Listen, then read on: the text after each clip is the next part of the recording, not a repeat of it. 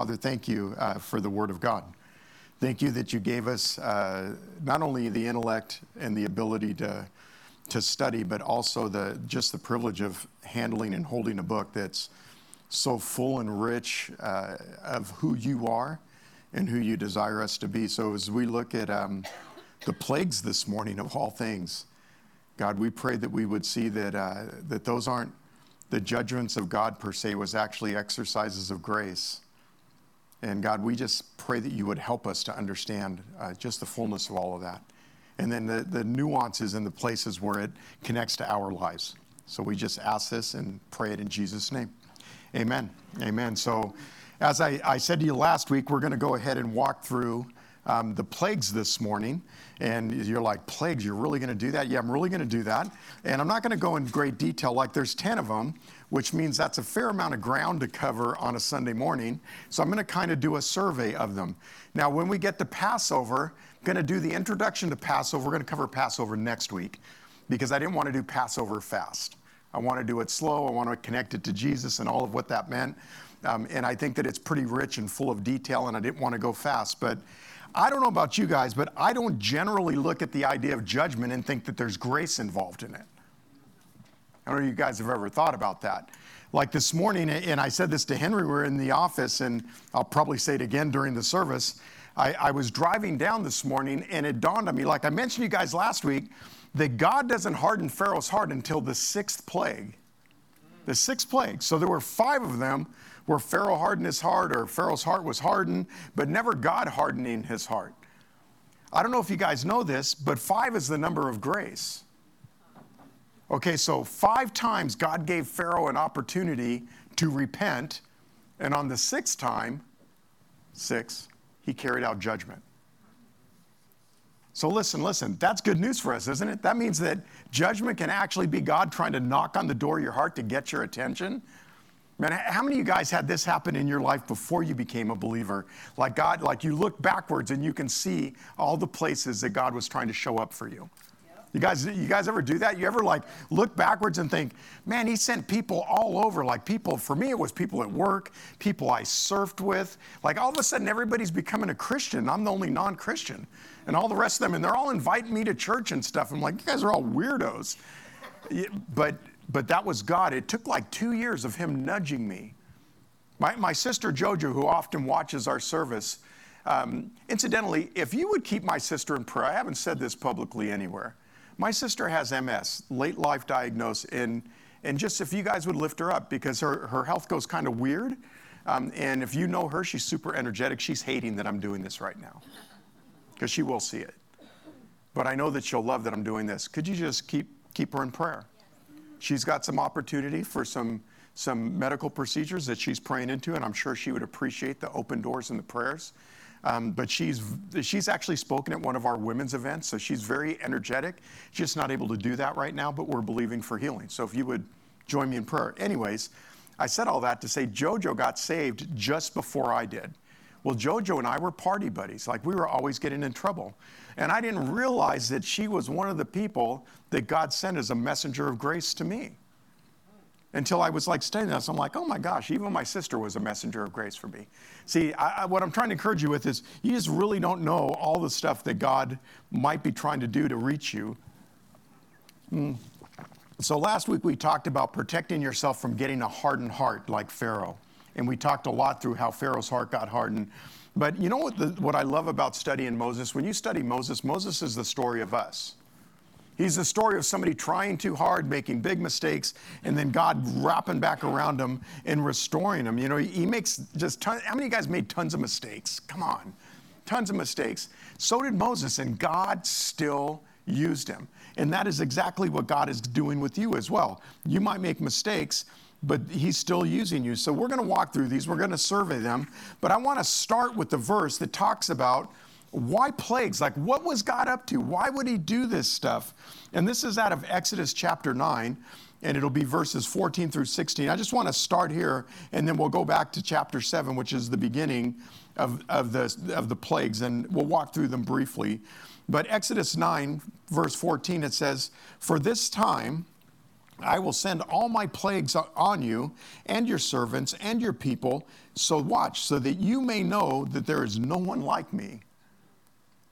I, don't know about you, but that's kind of a powerful statement. In other words, why did God let all this craziness happen? Because they rejected him, and he said, Doesn't matter if you reject me, I'm going to show you that there's still no one like me on the earth. Verse 15, he says, For if by now I had put forth my hand and struck you and your people with pestilence, you would then have been cut off from the face of the earth. I could have just done it. But indeed, for this reason, I've allowed you to remain, watch, in order to show you my power and in order to proclaim my name throughout all the earth. Wowzers, man. Is God a, like an egomaniac? Or is he just trying to say, don't forget who's really the Lord of Lords? Is that really what it? I don't think God is trying to get everybody. So over and over, he says, I'm going to show you my power. And when he says to show, it means observe, consider, to pay attention to. You guys remember the first time you saw the power of God? In any capacity, whether it was in your life or maybe it was touching somebody else. You know, maybe you're, you're like, you're watching somebody get prayed for and God, they're crying because God is ministering to them, whatever it might have been. And you see God's power and it makes you pay attention. Like for me, I remember it like, oh, this is free, this is not notes. I remember being in Calvary Chapel. This was West Covina, Raul Ries. This was like, shoot, this would have been like 1986, 1980. I wasn't saved yet. And I remember sitting in the room and it was big, like probably 2,500 seats and it's packed. And, and like they were strict about how they did things. Like if you left to go to the bathroom, they wouldn't let you back into the church. You had to sit in the overflow. Like they, they were strict. Like the word of God is serious. Like we're nice. We let you get up and go and sit and get coffee and get, you guys are distracting as heck. No, I, am playing. I'm playing. It actually doesn't bother me at all. I've gotten used to it. But if you did that there, but it was packed. And I remember he'd preach and he'd give an altar call and the altar would fill up with people that need to get saved. And I remember sitting in the seats going, that's kind of cool, but I don't get it. Like I don't under, because I'm not saved yet. I didn't get it. You guys ever watch something and you didn't get it? Get it? Ever, ever, that, that's what was happening. And, but now on this side of it, I look back and I go, man, what a move of God. How powerfully was God because he was showing off himself by rescuing people from death. That's what was going on. And he said this to proclaim my name, to, to proclaim, to give account, to reckon, to, to declare, listen, to recount, to remind you who I really am. Listen, do you know that that's what God is up to in some of your lives right now? He's trying to remind you who he really is. Like, I, I, don't know, like, it's been an interesting season for me. Some of it's been really hard. I feel like I'm coming out of the hard, which is beautiful. But man, there have been times I'm like, wow, man, God, this is hard. This is difficult. This is more than I think you should be doing in one person. Anybody ever felt that? I'm just being honest. I've felt that before. And then he said this, but I'm trying to help you recount who I really am. Like I find that over and over. Like I'll sit down and in my head I'm saying no to things, and in my heart, my heart's telling me your head's wrong. You guys ever have that argument in yourself? You're like your your head's going, there's no way this could work. It doesn't matter. There's not enough money. There's not enough. There's not. This won't change. That person's always that way. Whatever it is, and your heart's saying God can change anything. He's the God of the impossible. He keeps reminding me of that, and it's why I'm sharing it with you because I think he might be trying to remind some of us all, that he's the God of the impossible. So he said he wants to do it to show his power, to proclaim his name. And over and over, we're going to see that God says to Pharaoh, Let my people go. And over and over, Pharaoh says he'll do it, and then he doesn't. And he hardens his heart. By the way, that is the pattern of many Christians, sadly, that God says, Go do this. You say, Okay. Oh, watch. How many times have you said to God this? If you rescue me this time, I'll do whatever you ask. How, Come on. Anybody ever done that? Come on. If you arrest me, I'll, I'll do, I'll give, I'll show up, I'll set up the chairs, I'll vacuum, I'll help with the kids, I'll go to Thailand. I don't even like Thailand. I hate Asian food. I don't like it. I'll go though. And we've all done this. And then you harden your heart and you step back and you forget the commitment. And I love that God is gracious enough not to totally hold us to those like radical statements that we sometimes give but I'm still cautioning you, like last week's sermon, don't harden your heart.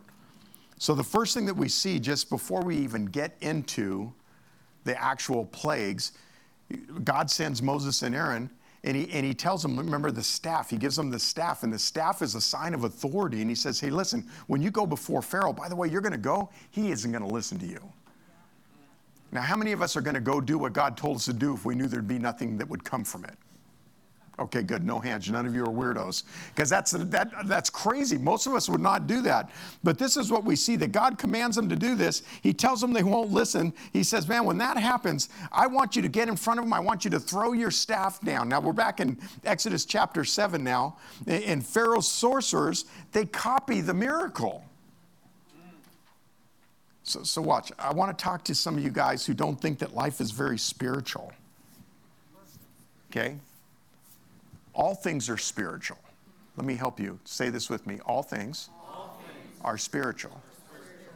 You mean me having a, a knucklehead of a boss is spiritual? Yeah, yeah, it is. Me having a tough time with this struggle or that is, is spiritual? Yeah, yeah, it is. You mean the source of all that difficulty in my life is spiritual? The answer is yes. Isn't it just because the world is sinful? Yes, but it's spiritual. I, I, somebody smiled at me because I had this conversation with somebody this week and they were present. And I'm like, man, it's all spiritual.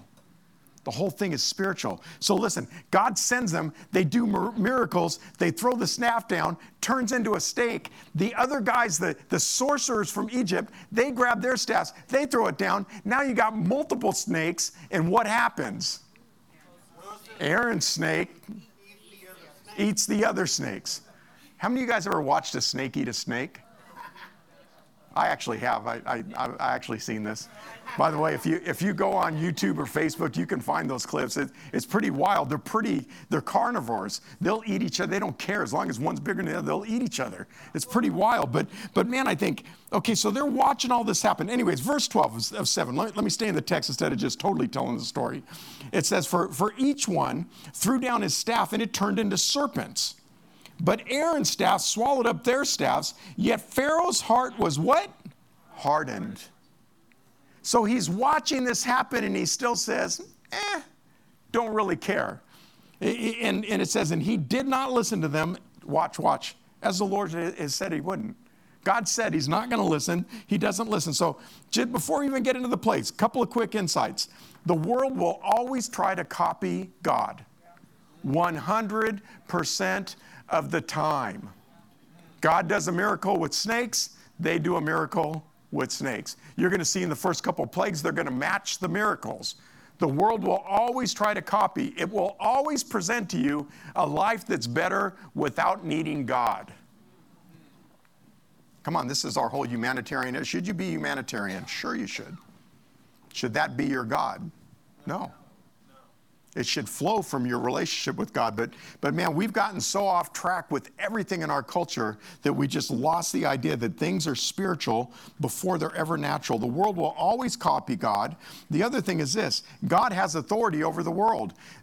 Aaron throws his thing down, turns into a snake. They throw their staffs down, they turn into snakes. God's staff eats their staffs. Because God's authority is what? Okay, that wasn't very enthusiastic. I'm not preaching very good right now, but you guys got to help me a little. Come on. God's authority is what? It's greater. It's always greater. I feel like I'm chewing on my words. I'll give you a little excuse to not respond. I don't feel like I'm very fluent right now. But listen, listen. God's authority is always over the world's authority. So, what do I mean by that? Don't pick the world's way and expect God to bless it. Just don't do that. Do it God's way and let God bless it. And then the last thing is this just like Pharaoh, don't let your heart get hard. Protect your heart from being hard. Last week we discussed that the plagues were judgments against the gods of Egypt. I'm not going to go through that again. You can go back to last week's and catch that. The purpose of the plagues is, is very distinctly deliverance. God is going to set people free. By the way, God is still doing that today, not any different. You feel stuck. How many of you guys in the room feel stuck? Got an area in your life you're stuck? Come on, your pastor's hands up. Let's be honest with each other. Maybe you don't feel stuck today. Everybody's got areas that they're stuck. Some of y'all are liars. That's your stuck spot. I'm just saying. I'm playing with you. But I'm just saying, everybody's got spots that they get stuck. Everybody does. I don't care who you are. Everybody's got those spots. And what this is about is that God was a deliverer back then, and He's still a deliverer today. Never changed. That's the whole purpose of Jesus coming. So, so the first miracle is water turning into blood. Now, I'm a fisherman. By the way, I'm a pretty good fisherman. The 35 pound tuna I caught last summer on the boat proves that I'm a pretty, that's actually a small tuna, just for the record, but 30 feet is still the biggest fish I ever caught. Steve and I fish all together, together all the time. Um, he actually outfished me the last two years. You got more jackpots than I did. I'm just saying. But if you go prior years, I, I anyways, it's not a bragging contest, but I like winning. I love fishing. Okay, when, when we go out on boats, and you can ask Steve, I've done this multiple times. We'll be on the water and I'll look and I'll be like, it's going to be a really good day. And it's not just me, like I'm looking. The water clarity, the temperature of the water, the temperature ambient outside. Like I, I know, I fish enough to know we're going to do well today. And, I like, I know y'all know I'm colorblind, but I can look at the color of the water, the color that it looks to me, anyways, and I can tell you that the water is lively, like it's healthy, and it's going to be a good day. Now, if if I walked up on the Nile to fish that day, I'd be like, oh, let's just pack it up because all of the water is what? Red. It's blood red. Like, like it, it, even says that the fish die in this particular water. Now, remember, the plagues are about God's power on display. It's about dealing with Pharaoh's heart, who is it's stubborn, or literally in this particular passage, it's heavy. In other words, resistant is what it means. And Moses and Aaron, they meet Pharaoh by the Nile, and in verse 16 of chapter 7, this is actually what they say You shall say to him, The Lord, the God of the Hebrews, sent me to you, saying, Let my people go. Still declaring that over you today, by the way, that they may serve me in the wilderness. That, that serve me, by the way, is a reflection of worship, that they can go and worship me in the wilderness. By the way, you went from the wilderness out there and you came into here to do what? To worship. Because where there's worship, there's presence, there's release, there's, there's possibility. And he says, But behold, you've not listened until now. Thus says the Lord, By this you shall know that I am the Lord Behold, I will strike the water that is in the Nile with the staff that is in my hand, and it will be turned to blood. Okay, so they walk up to the water, they smack the water, and it turns into blood. Now, you know what's wild about this miracle? The river turned into blood, the tributaries, the streams turned into blood, the water in the vases in their houses, the cisterns, turned all the water, not the connected water, all of the water turned into blood. And it did that for seven days.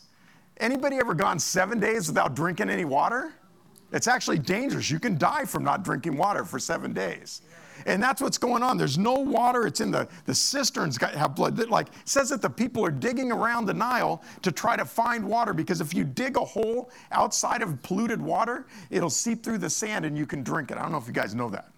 If you're a camper, it like filters the water for you some. So they're just trying to figure out, like, how do we survive this thing? It says that, that every single part of it is just, just bad. It's gross. And, and Moses does this, and he does it in the sight of all the people. So everybody watches him strike the water to demonstrate God's power. I, I just think that's awesome. Like he went from chicken to, okay, water turns red, says fish are dying, the, all the water, all the streams, all the, the tributaries, all the vases of water, everything lasted seven days. And it says at the end of this, Pharaoh had no concern for what just happened.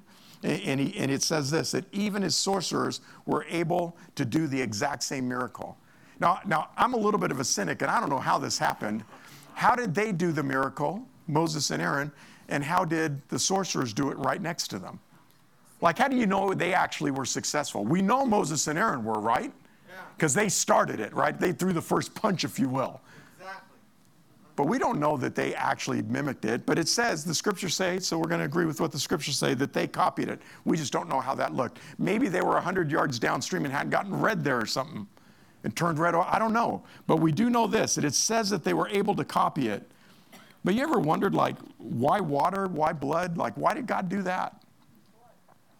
Well, we know the significance of blood as believers, right? Yeah. That life is in the blood, we know that. And, and then what about water? Like, think spiritually and naturally. Spiritually speaking, the blood of Christ is what sets us free spiritually. Water, water, you can't live without it.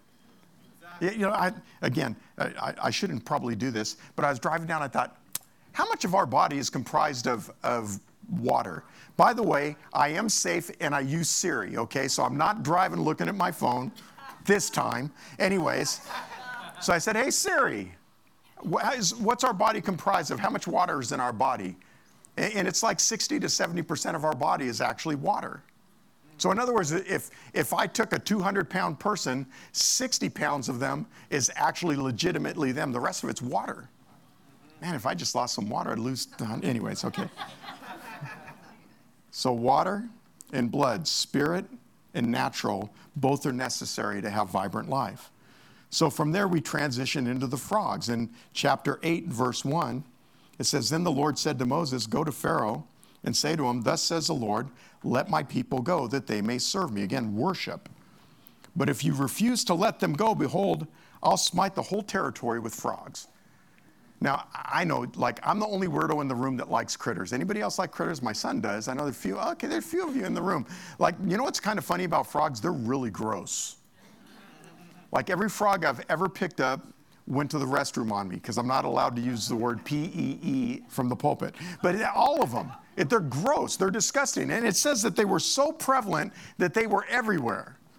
So imagine you walk into your house and there's frogs all over the floor. You pull the bowl out of the cupboard, there's frogs in the bowl. It says they were even on the kneading bowl. Like everywhere you went, there's a frog. Man, okay, now, now I'm a little bit of a cynic, and I kind of think to myself, Pharaoh, like the people are not going to want to follow you for very much longer mm-hmm. because they didn't have water for seven days. And now there's frogs up in everywhere in their world. It's in bowls, it's everywhere. Everywhere you go, there's frogs. And so Pharaoh says, Hey, Moses, please pray to God that the frogs, he says, You tell me what day that the frogs go away. He says, How about tomorrow? Okay, so uh, like again, I'm a little bit cynical. So I think, well, if the frogs are going to go away, maybe they just like creep back down to the Nile and go into the water and they're gone. That's not what happened. The frogs died right where they were. So not only did you have a household full of frogs, now you got a household full of dead frogs. Okay, so now you're you're raking up the dead frogs. Says they set them in heaps. Can, can you imagine what that would have smelled like? They're only eight days into this. It's bad. Like sometimes we don't really get, like, we read through and we're like, oh, God is powerful. Like, hello, there's dead frogs everywhere. I don't know, that's just wild to me. And, and so the frogs that, and he says that you would know that there's no one like the Lord our God. Listen, this, this is about God saying, I'm God no matter what.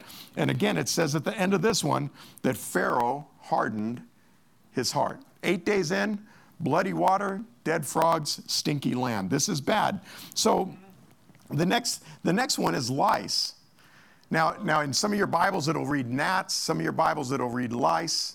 Um, they're similar in the Hebrew language, but I like this is what went on to me. Like I remember our kids being in elementary school, and you get that lovely letter from the school, says your kid's been exposed to somebody with lice. Anybody ever got that letter?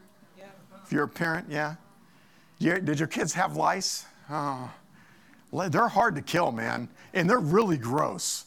They're really gross. Like I like people are like, he's talking about lice from the front. The Bible's got it. Why can't I? Anyways, the kids come home.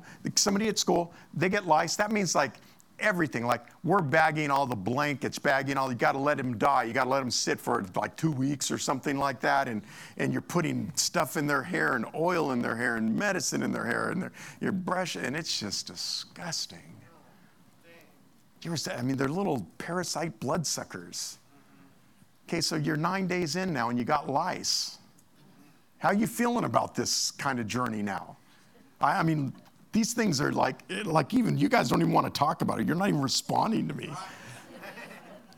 says in, in verse 17 of chapter 8, it says, They did so, and Aaron stretched out his hand with his staff, and he struck the dust of the earth, and, and there were gnats or lice on man and on beast, all of the dust of the earth became uh, lice throughout all of the land of Egypt on man and beast. And then watch, watch. They, copied the, this, the sorcerers, magicians. They copied the blood in, in, in the water. They copied the frogs. They couldn't copy this one. Now, I'm not sure why they couldn't make lice. I don't know. The Bible doesn't suggest why. But it does go on to say this in verse 18 it says, The magicians tried with their secret arts to bring forth gnats or lice, but they could not. So there were gnats or lice. I'm just going to read lice from now on, on man and beast. And the magician said to Pharaoh, This is what? The finger of God. Like even they recognize something's happening that we can't contend with. It's the finger of God. But Pharaoh's heart was hardened and he did not listen, just as the Lord said. Man, sorcerers can't copy it. So, so what does this mean? Like, when I think of lice, this is what I think of with lice. They're pesky little things and they're gross. And they bear disease and they can transfer disease from people to people. And they're just, ugh, they're annoying. Like I remember when my kids had it, it, it because they, they, somebody at school had, they brought it home. And, and I remember thinking to myself, I feel like I'm crawling. I feel like something's on me. I didn't get them, but I sure felt like I did oh my gosh, everything like the wind blows, you're like, you're magnifying glass, you're trying to see. This is, this is what I think this means. So, just a little bit of an interpretation, if you will, that, that God will deliver you even from the pesky things in life. Because we all have pesky things, those annoying things, those things that get under our skin so easily the pesky things. Like even the small things, God will, but in this case, God is using pesky things to get his people delivered. And then from there, it goes to flies. And, and I don't know, flies, man, I'm telling you, this is bad. Imagine this is you. No water, seven days, it's blood. Ew. Frogs everywhere, they're dead and they stink. Yuck. There's lice, and my kids got lice in their hair. We got to bag up the bedding, and, and the very next day, there's flies. I, like I, again, I think we kind of sanitize this when we read it. We just think, well, this is God demonstrating His power. If I'm living here, I'm thinking this is a bummer. This is this is horrible. So, verse 20 of chapter 8, it says, The Lord said to Moses, Rise early in the morning, present yourself before Pharaoh, and as he comes out to the water, say to him, Thus says the Lord, let my people go. And what do you think Pharaoh's going to do? Not that. That they may serve me. Let them go. I want them to worship. He says, For if you don't let my people go, behold, I'm going to send swarms of flies on you, on your servants, on your people, and into your houses. And the houses of the Egyptian will be full of swarms of flies, and also the ground on which they dwell. In other words, everywhere you go, there's flies. Now, I said to you guys, I'm a fisherman. Now, I catch fish on boats with my brother, but I also fly fish. So you get me on a stream. I, I, it's just really, it's beautiful, and the creek's going. You're out there fly fishing. Some of you are like, I don't fish, don't care. You just lost me, Pastor. I'm so distracted because you're telling fish stories.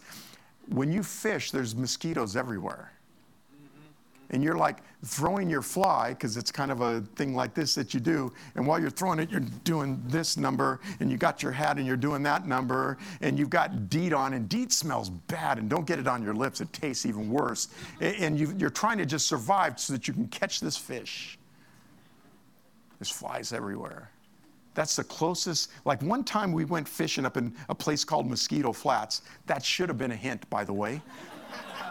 should have been. We walk up to Mosquito Flats, and I got swarmed by mosquitoes. I literally had to dive into frigid cold water to not get bit anymore. Like, I mean, I think in the water it was probably in the 50 degrees, or so it was cold. And I'm like doing this, and I'm like, ooh, ow, ooh, ow, ow. Like, I think we counted, I think I got like 22 bites in like seconds. Just got swarmed. I actually dove in the water. I didn't even catch any fish. It wasn't worth it even. That's kind of what I'm seeing here. Like there's so many swarming them that they can't even get away from them. But watch, th- th- I love this about God. Verse 22 of that same chapter. But on that day I'll set apart Goshen. Incidentally, Goshen is where all the, the Hebrews or the Israelites live. By the way, even if there's craziness around you, God will set you apart. Hello? You should think like this, by the way. You really should. It doesn't mean it, it, uh, it, like no trouble comes your way, but when it's stuff like this, God will set you apart from it. Uh, and he says, he says, listen, in Goshen, where my people are living, so that no swarms of flies are going to be there at all, in order that you may know that I am the Lord, uh, that I'm in the midst of the land. Now, I got a question for you. God's people experienced the first three plagues. Why? You ever thought, like, why did God let them experience? Like, in other words, the water was difficult for them as well. The lice were around them as well. I think that maybe they might have needed to be convinced a little that God was God as well. I, am just thinking, I'm thinking maybe some of us, maybe it's just me, but maybe some of us, I know it's me, maybe some of us need to have distracting things like that so that we remember that God is God. Because, man, I'll tell you what, I always think it's unfair when I go through trouble. But maybe it's just God sometimes trying to remind me that He's God. And even though people around you are getting impacted by it, doesn't mean that He left you, because now this time He sets apart Goshen and says, No. So Pharaoh's response is this He says, Listen, okay, Moses, I'll tell you what, why don't you just sacrifice inside of the land? Because Moses was asking to go three days' journey into the wilderness to worship God. Pharaoh goes, how, about just stay in the land? Moses declines this and goes, Listen, if you let us stay in the land and sacrifice, the people who just went through blood and lice and flies and all the craziness, the stinky frogs, they're all going to say this it's their fault. They're the ones worshiping a God different than our gods. Let's kill them. Moses goes, They're just going to stone us. Why would I let that happen? You need to let us go as God said. So Pharaoh says, Go to the wilderness then. Okay, go to the wilderness, but stay close. He's still trying to control them. By the way, people who are evil will often try to do that. They'll give you enough freedom without actually releasing you. That's, what, that's what's happening here. Give him enough freedom. And Pharaoh says, just go, just don't go super far. So Pharaoh asks Moses, listen, but when you get there, could you please pray for me? Because this is bad and I'm looking bad now. Is this cockeyed or what? Like, I'm the guy not letting you go, but I'm asking if you'd pray against the plagues that God is putting. This is crazy. I've had people reject God and then ask me to pray for them. You know what I think is interesting? I, very rarely, one time in all the times that I've offered prayer to somebody, that I have somebody say no, and because they didn't believe in prayer. And I've offered prayer to like literally hundreds of people out in the community, out and about. Hey, just kind of making conversation. I uh, offered to them. I've only had one person say "No, you don't need to pray for me. I don't even believe in that." Every other time, somebody has said to me, "Thanks." Pharaoh's saying, "Hey Moses, when you get there, please pray." So Moses prays. The flies leave. In the same scenario, Pharaoh hardens his heart. Exact same cycle, no different. He asks God to, to relieve the plague, and then he hardens his heart again. So now, and I know I'm doing this fast, so just keep tracking with me, uh, because if I did it slow, it would take us three or four weeks to do it slowly. But the livestock now are going to die. Now, it's important to say livestock because I've always kind of thought of this like, well, the cows are dying. But it's not just the cows that are dying, it's the livestock that are dying. It's more than just the cows. So in Exodus chapter 9, verse 1, it says, Then the Lord said to Moses, Go to Pharaoh and speak to him. Thus says the Lord, the God of the Hebrews, let my people go. Again, set them free.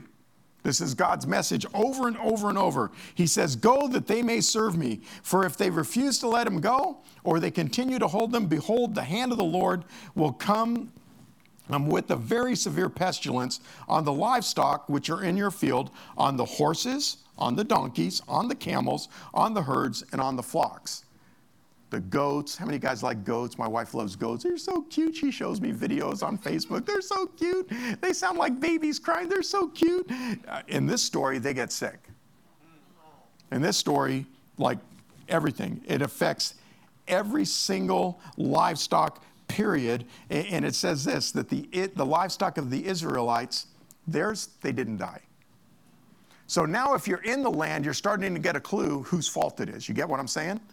There's somebody in it that's causing difficulty for everybody else that's involved. It says that, that the, the, the, the horses, the camels, the herds, the flocks, that they're all going to die because of the pestilence. The livestock of the Israelites, nothing happens to them. The end of the story is the exact same thing. Pharaoh hardens his heart. So now we've got five times Pharaoh has hardened his heart. What happens on the sixth? Let's read. Exodus 9, verse 8. It says, Then the Lord said to Moses and Aaron, Take yourselves handfuls of soot from the kiln, so like the, the ashes in the, in the fire. He says, And let Moses throw it toward the sky. Listen, in the sight of Pharaoh, it'll become fine dust over the land of Egypt, and it'll become boils breaking out and sores on man and beast throughout all of the land of Egypt. So everything that happens, he does it in the sight of Pharaoh. So imagine this like you've already experienced five plagues and you know they're bad and you're hardening your heart. You're not letting the people go. And then you watch the guy who's creating all the trouble. He's got a handful of dirt and you don't know what the dirt means. You're just watching him and you watch him go, How are you feeling? I think this is what's going on. Oh no, uh oh. like, what's, I don't know, what's going to happen? Something's going to happen. And it says that the wind takes it, and everywhere it hits, man and beast, there's boils everywhere. Now remember, the sorcerers were always trying to copy the, the miracles of God, always trying to copy. It says in this story that it was so bad for them, they didn't even present themselves in front of Aaron and Moses on this one because the boils were too painful. They just stayed back. They're like, forget it, man. Like Pharaoh, let them go. Like, holy cow, they're destroying everything. Our cattle are dying. Now we're getting sick. We got boils. I'm sure they're thinking, like, just let them go. And in verse 12, it says, And now watch, the Lord hardened Pharaoh's heart. So, up until now, we just saw over and over that it was Pharaoh hardening his heart. This time, God is doing the hardening. So, I, am somebody who um, I have a pretty healthy fear of God. I think some of it comes out of my childhood, like the Catholic upbringing. Um, one of the things I really respect about Catholicism is they teach that God is God. Like, He's not always super duper nice. They kind of teach the holiness and reverence. And that come out, comes out of my childhood. And I had an Italian dad. who was formidable, who you were kind of afraid of at times, even though he was very loving and very caring. But you didn't ever want to cross him. You didn't ever, how many guys had a dad that you didn't ever want to get mad? What's funny is my dad, like, I never got spanked once in my life. I never needed to. Because if he got mad, I was like, uh oh. But Steve, you got some whooping, so didn't you? I did, yeah. So, so sometimes, listen, sometimes I fear God because God is God. Sometimes I fear God because I don't want people to know my junk. You get what I'm saying? Like, I, I don't want God to expose me. And, and I, I don't want everyone to know. And, what is the line that you cross? Like, when is that line? I, like we talked about this in midweek uh, this week. We're teaching through Lamentations on Wednesday night in our group. We sat down, we started talking. I said, Man, what is the line that you cross when God finally says, Okay, I'm done? I'm done. I've given you enough chances. I'm done. And, they, and, of course, the question comes up. Autumn was in our group, and everybody goes, Well, what do you think, Pastor? I'm like, Oh, here we go. I'm like, and this is honestly what I think. I think the line is different for everybody. I think it is. I, I think some people need a much shorter leash than others. I think others need grace more than others might need grace. But I do know this that there is a point where you will cross the line and where God will give you the whooping that is coming your way. Now, I, I think this a little bit. I think this a lot, actually. I think in modern Christianity, we've made God a God of love, but nothing else. And I've said this, like Henry and I were talking about this. I said, listen, if you don't have grace, there's no such thing as judgment. So let that sit with you for a second. You're like, huh? It, you don't need grace if there's no judgment. Let me say it differently. You don't need grace if there's no judgment. If there's no consequence, then there's no need for grace. It's just kind of neutral. It's in the middle. There's no constant. So, so when I when I look at this stuff, I always think like, how far is too far? Like, when is it that I cross that line? Here's how you know you're in danger. If you're asking yourself, is this too far? That's how you know you're in trouble. If you're thinking, maybe I can get away with this one, maybe just one more step and it won't be too dangerous. Possibly if I did this, I won't get caught. Just this, this will be the last time. I won't do it again after this. Maybe it's dangerous if that's how we're living our lives instead of when the Spirit convicts you of something that's wrong, you go, God, you're right, and I want to step back from that. Now, now, I'm saying that in the sense of rebellion. I want to speak to one other aspect of it. Some of you who are struggling with sin are struggling with sin because you're bound. If you're bound, you need to get counsel, you need help, you need somebody to walk with you. Like eh, this is in particular substance abuse, um, pornography, stuff like that. There's, there's sexuality, lust, um, overeating, even. There's lots of places where people behave in ways that they lose control of themselves. They're bound. When you're bound, you need somebody to help you get free. Now, I'm not talking about rebellion. Rebellion's like, I'm going to see how far I can go before God gets me. When somebody's weak, this I taught the staff this on Tuesday morning. I, I said, listen, when somebody is weak, you just go to the nth degree with them. You keep working with them. Like, okay, let me see. Anybody have that person in your life that keeps making mistakes over and over and over, and you keep trying to love them? Yeah. Anybody got that person? Brother, sister, aunt, uncle, friend. You got somebody, and you're, you're like, man, again? But they're really penitent. They're like really repent. They're like, man, if I could just get, I don't want to do this anymore. And I just, I end up in a spot, I end up frustrated, I end up weak, and then I fall. You hear what I'm saying? Those people, you keep loving them and helping them. But when somebody says, I don't really care what God thinks, step back, the lightning bolt's coming. I'm just saying, like, you need to let that person, like, when people are rebellious, leave them to their rebellion. When people are weak, get along. I'm not saying don't speak, I'm saying don't get in alongside them. When people are weak, get in alongside them.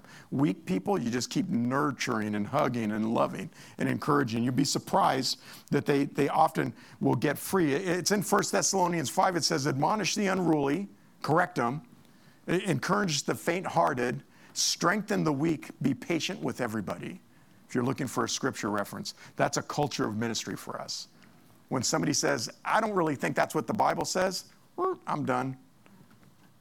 Because if you're going to contend with God, that's between you and God. I don't want to be in the middle of that. But, but listen, if they're saying, man, I'm struggling to grab that, well, I'm here to help you. That, that's why we exist as a church, is to help people grow up in Christ.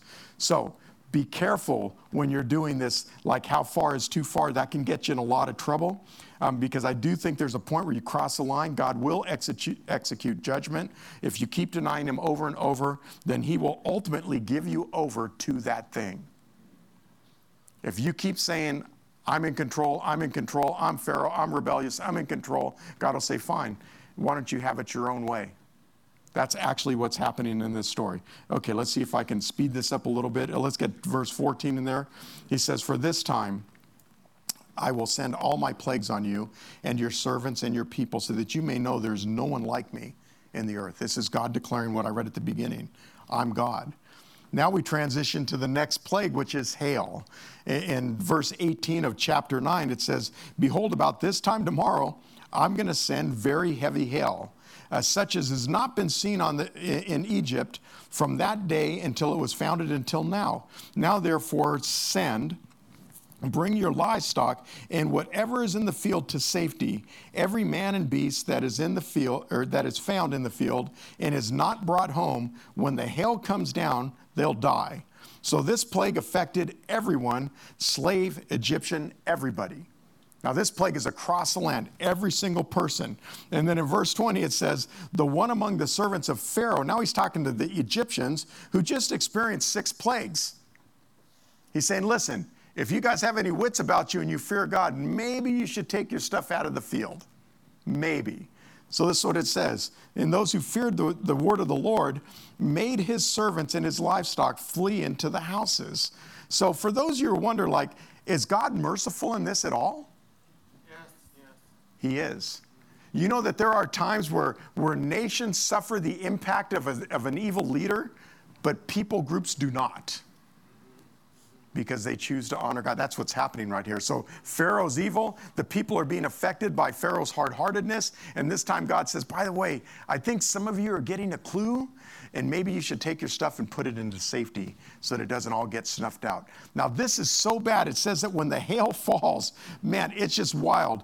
He says, he says to him, stretch out your, your hand toward the sky. It, it'll kill everybody that's in the field. It destroyed the plants and the trees, everything. So this hail was so big that while it was falling, even the plants were being killed by it. The only thing that survived was the wheat and the rye, and that's only because it hadn't bloomed yet. Now, I just think that's wild. Like the hail was so bad that everywhere it landed, it killed everything that wasn't covered. Whew.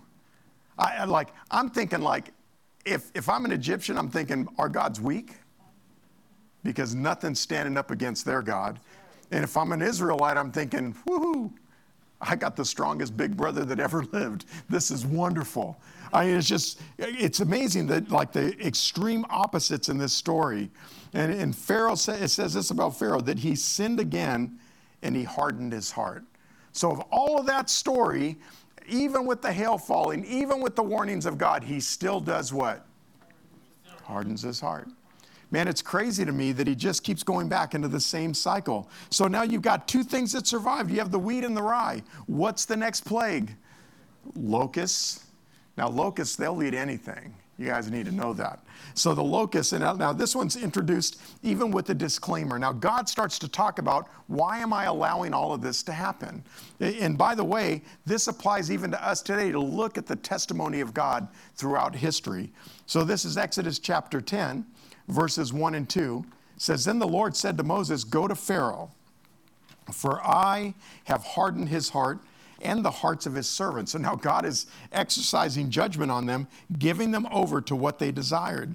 He said, That I may perform these signs of mine among them. In verse 2, it says, In that they may tell in the hearing of your son and your grandson how I made a mockery of the Egyptians, how I performed my signs among them, that they may know that I am the Lord.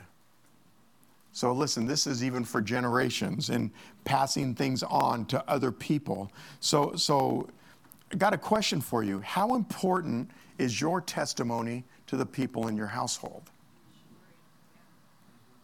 Kind of important, massively important, a little bit important. L- listen, parents, say, say, Pastor loves me, because I do. The worst thing you could ever do is not put your faith on your kids. I, oh, I'm going to let them figure it out. Let me help you. The world is going to help them figure it out. Because there's plenty more pressure from the world than they're ever going to get in your household. Way more.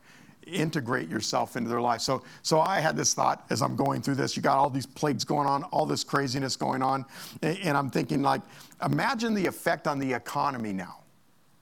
Like, everything's destroyed water, cattle, livestock. The plants are eating up. There's locusts. Like there's nothing. So I, you know, like I said, I'm a little bit sarcastic, a little bit cynical. I think, hey, there's this couple, and they've been saving all of their life to go on this this vacation to Egypt. And I think this plays out a little bit like this. I'm just saying, like, like, man, we've got our dates picked. We even have our flights all set up. I know they didn't have flights. Let's say it was camels. So we've got our camels. Like, we're ready to go. We have it. Like, like, listen, we're gonna go. We're gonna go on the on the Nile. We're gonna go for a river cruise. It's gonna be amazing. In the afternoon, George, he's gonna get to go fishing. Okay, wait. Bloody water, dead fish, something like that. And then he says, Man, and then we're going to ride camels through the orchards. Oh, there are no camels or orchards anymore. I mean, imagine the, the impact on this economy. Oh, and their food, it's like, it's so fresh and wonderful. And the fragrances of Egypt are delightful, like piles of dead frogs. Being a little bit sarcastic, but holy cow. Imagine now you're somebody in this nation you're probably thinking something like this just, just get out. Just leave. Leave us what? Alone. Alone. We don't like, man, Pharaoh, like, I'm sure there were people in Pharaoh like, just let him go. Like, we got nothing left. Everything's dead or dying or it's being crushed and hailed on. It's just crazy. Everything's dead. The fish, the livestock, the plants, they're all dead. Exodus chapter 10, verse 4 it says, For if you refuse to let my people go, behold, I'm going to send locusts into the territory, and they'll cover the surface of the land so that no one will be able to see the land. There's going to be so many of them, you can't see the dirt. Imagine walking, crunch, crunch. I mean, oh yeah, I love it. All the ladies are like, oh, that's so gross. I think I agree with that one. I don't even like walking on bugs, and I'm a little crazy. Eh, they shall cover the surface of the land, and no one will be able to see the land. They will also eat the rest of what escapes. So the, the rye and the and the wheat that survived, eh, and to you from the hail, and they will eat every tree which sprouts from you out of the field.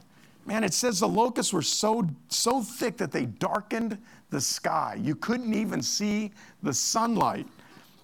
Man, there's no green left on any plant. The wheat, the rye, everything's eaten. There was no harvest that year in Egypt. And then, it, just like this, God sends a wind and there's not one left. And what kind of power is that? I mean, this is just amazing to me. And yet it finishes by saying, and Pharaoh did what? Harden, hardened his heart. See, now we know God is creating something because he's leading his people into a new destiny. And then this darkness, man, the darkness is the next plague. So some of you guys know that like we're outdoorsy, like uh, we're always off-roading somewhere, we're going and exploring stuff. Like our latest thing is caves. Hey, come on everybody, wake up. It ain't that boring. I know I'm covering a lot of ground, but I don't think I'm boring. And, uh, like I don't think I'm boring. Maybe you think I'm, I don't think I'm boring. anyways, we go cave hunting. So we get into caves and we all got headlamps on and stuff. So the last cave we went into, we walked in and I said, hey, let's everybody turn out the lights, like no lights at all. You guys ever been in something like this? Like you literally, you can't, you can hold your hands like that, you can't see them. There is literally zero light, like no light whatsoever. And it said it was like that for three days. It said people didn't move or go anywhere because they couldn't see where they were going. Oh, but by the way, in the land of Goshen, the Israelites' households, they all had light. Wow. Oh man, I'll tell you what. There, I mean, I don't know about you, but that's pretty wild to me because I've been in situations where you literally cannot see your hand in front of your face.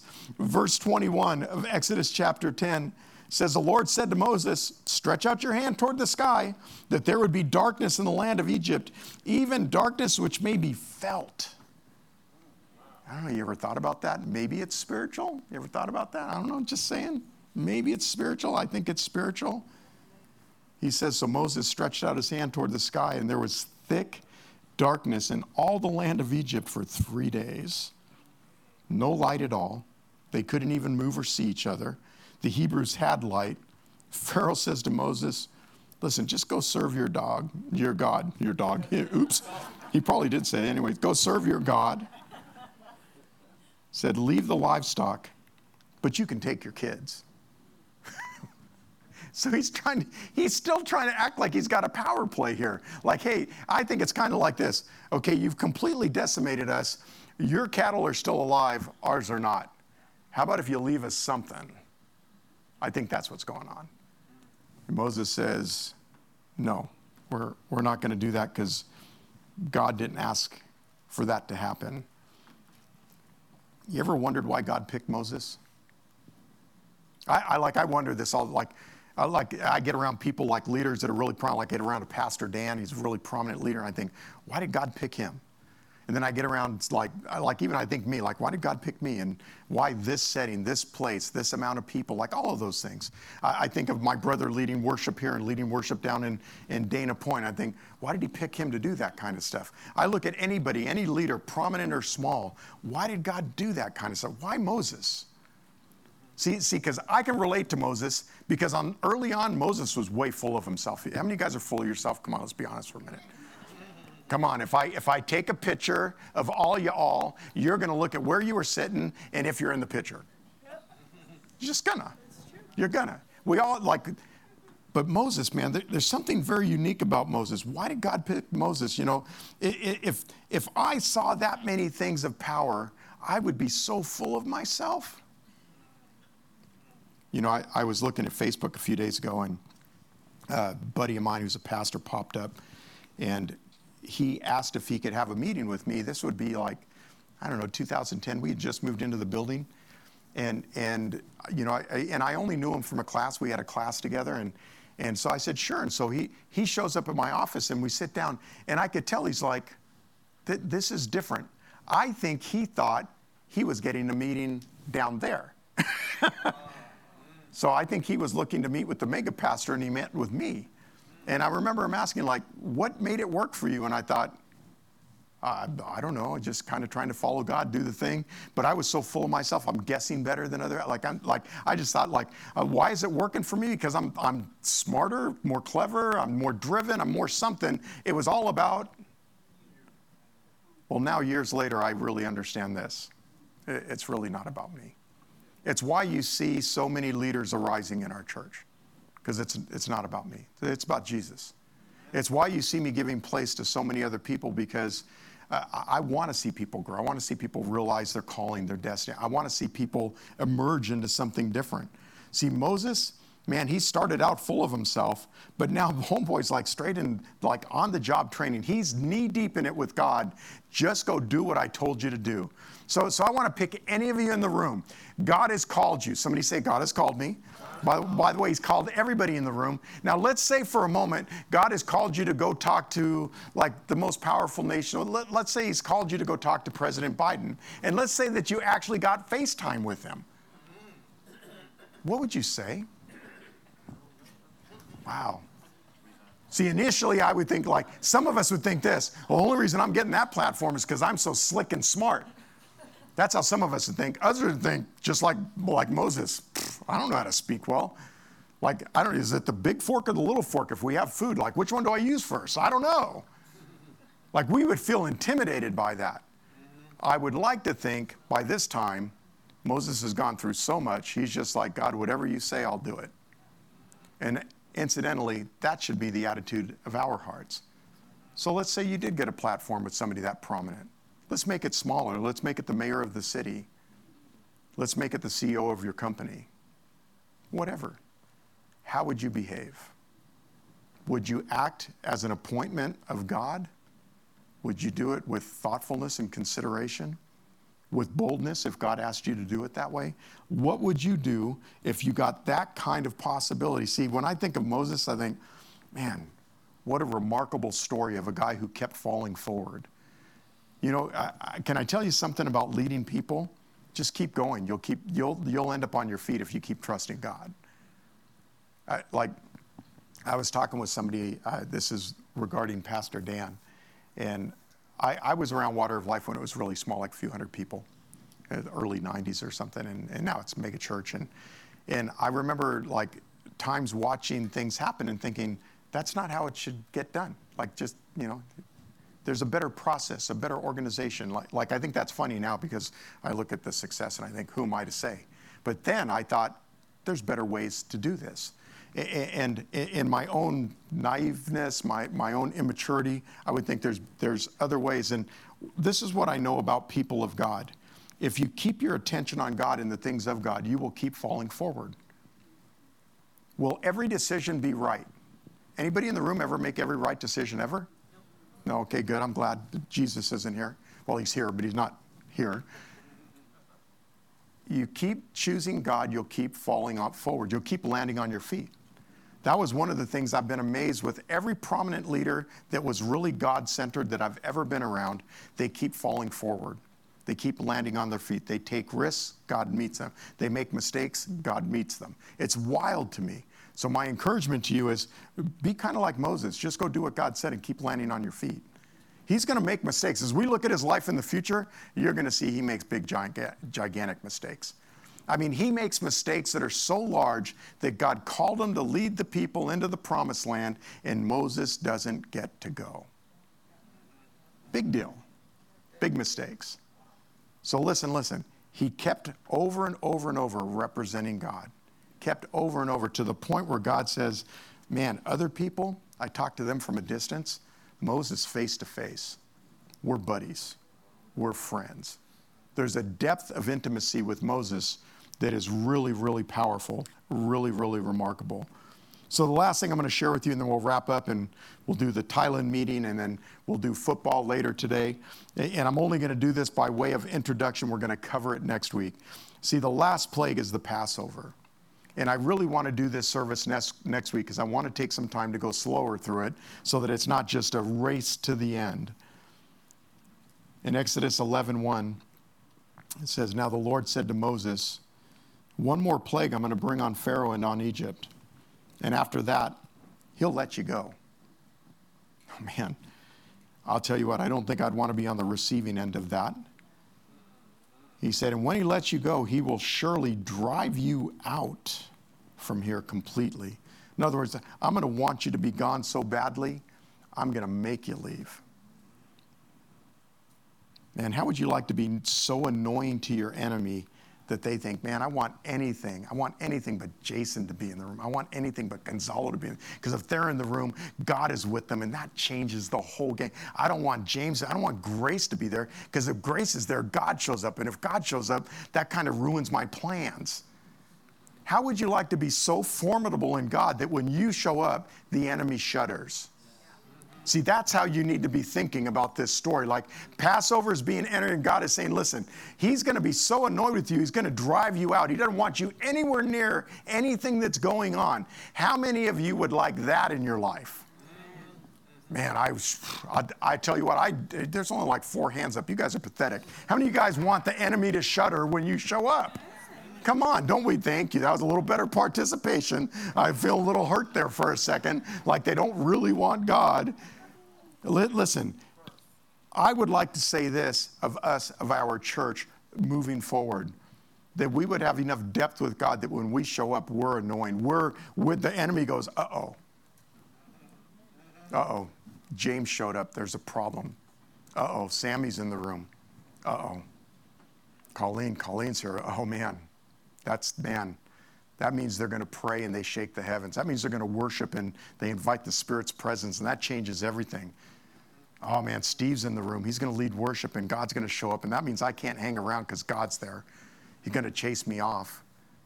Then somebody walks in the door and they're all bound up with sin and lust and pornography and alcohol and craziness. And, they, and then the, the, devil walks in with them because he's got them bound up and he's all, uh oh, James is going to preach.